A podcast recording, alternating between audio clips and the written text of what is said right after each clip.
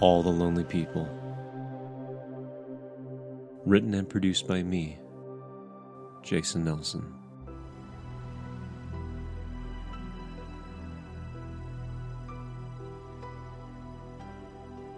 Chapter 4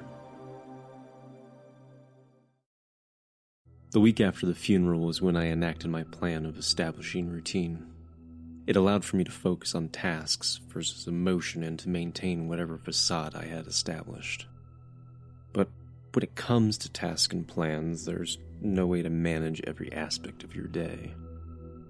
There are things you have control over, the actual routine moments of the day waking up, getting ready, the preparation and eating of food, what time you leave for preschool, and when you start work. Then there are so many other moments that can't be planned, the time between tasks, those moments when thoughts occur, and if you're not careful, you're thinking about her. But there's also moments between those moments where darkness begins to seep into those thoughts. You begin thinking about all the what ifs. What if we just hadn't tried the right trial and the next one would have been it? What if she had gone to the doctor sooner? What if you had waited another year before having kids and you would have known about the cancer decided not to have kids, now Eleanor wouldn't be growing up without a mother because she wouldn't exist right now. The one thought that permeates all other thoughts is the idea of being with her again. What if I could be with her again? The priest, during the funeral while invoking the intercessions, talked about the time when we'd be joined together in heaven. It sounds good, but it doesn't really matter if you aren't sure what you believe. I know that it was meant to be a comfort, but it wasn't. It became something that I began obsessing over in those moments between moments when the darkness came. After dropping my daughter off at preschool and starting the drive back home, the darkness would seep in sitting at the stoplight. I would feel it pushing down on my chest. That would be the first indication there wouldn't necessarily be a thought because I truly think that I was so disconnected from the idea of thought or feeling at this point.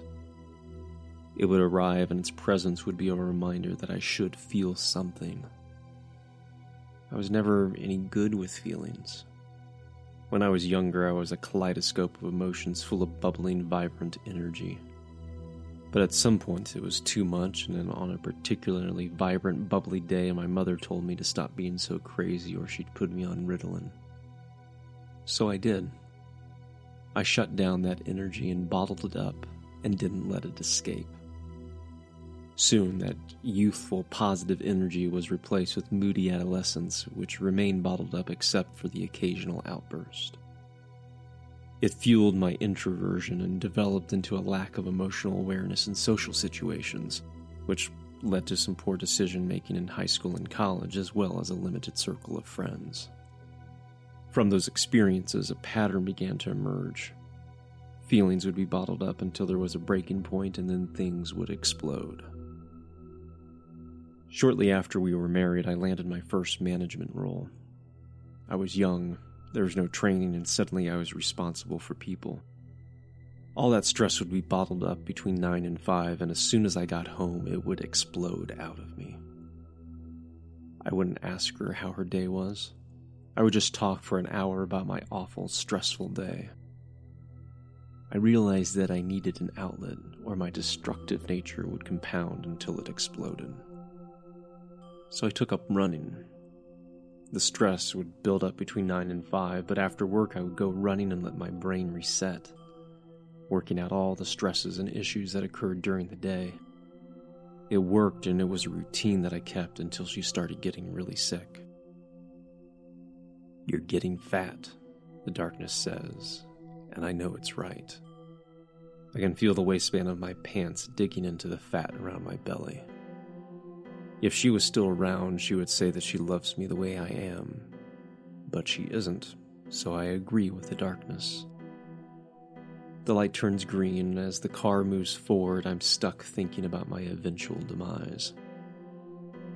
What if I let go of the steering wheel and let the wheels drift over the line and over the edge of the shoulder?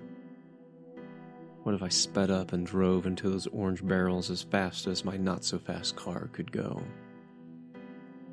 The car would flip. I would veer into oncoming traffic, and I would be with her again. But a part of me knows what would also happen if I drove through those barrels. The car might not flip. I probably wouldn't land in oncoming traffic, and if I did, who would hit me? Would it be a mother in a minivan? What impact would my actions have? My memory drifts to an old memory. I was out celebrating with several college friends. Driving home with one of my roommates, we pulled off onto an exit ramp. It was almost midnight. There weren't a lot of cars on the road, but lying in the middle of the road was a body. I didn't see it until the last second as the headlights illuminated the body just in front of us. I jerked the car around it and quickly pulled off onto the shoulder. It was then I saw several other cars parked, but no one had ventured out to check on the body. That particular area of the city was dark, not a lot of light pollution, and the exit ramp we took was also on a ramp for another highway, so cars were still going fast. I got out of the car and walked down the shoulder towards the body. Before I could get too close, a police car pulled up and blocked the exit ramp, lights flashing. The officer yelled at me to get back. Between the illumination of the flashing lights and the headlights of passing cars, I could see the body. It was twisted unnaturally, the right leg positioned in a way that made it look like those cartoonish sidewalk chalk drawings in TV police procedurals. There was no chance that person was still alive. As we waited for more officers to arrive, my old roommate and I stayed with some of the other onlookers. A girl, the teenager who didn't see the body in time and ran over it, was a complete mess. I think about the impact my accident would have on the witnesses. A child looking out the window, a little girl just over three without a father. I don't want to be responsible for that. But the darkness persists. What if you could be with her?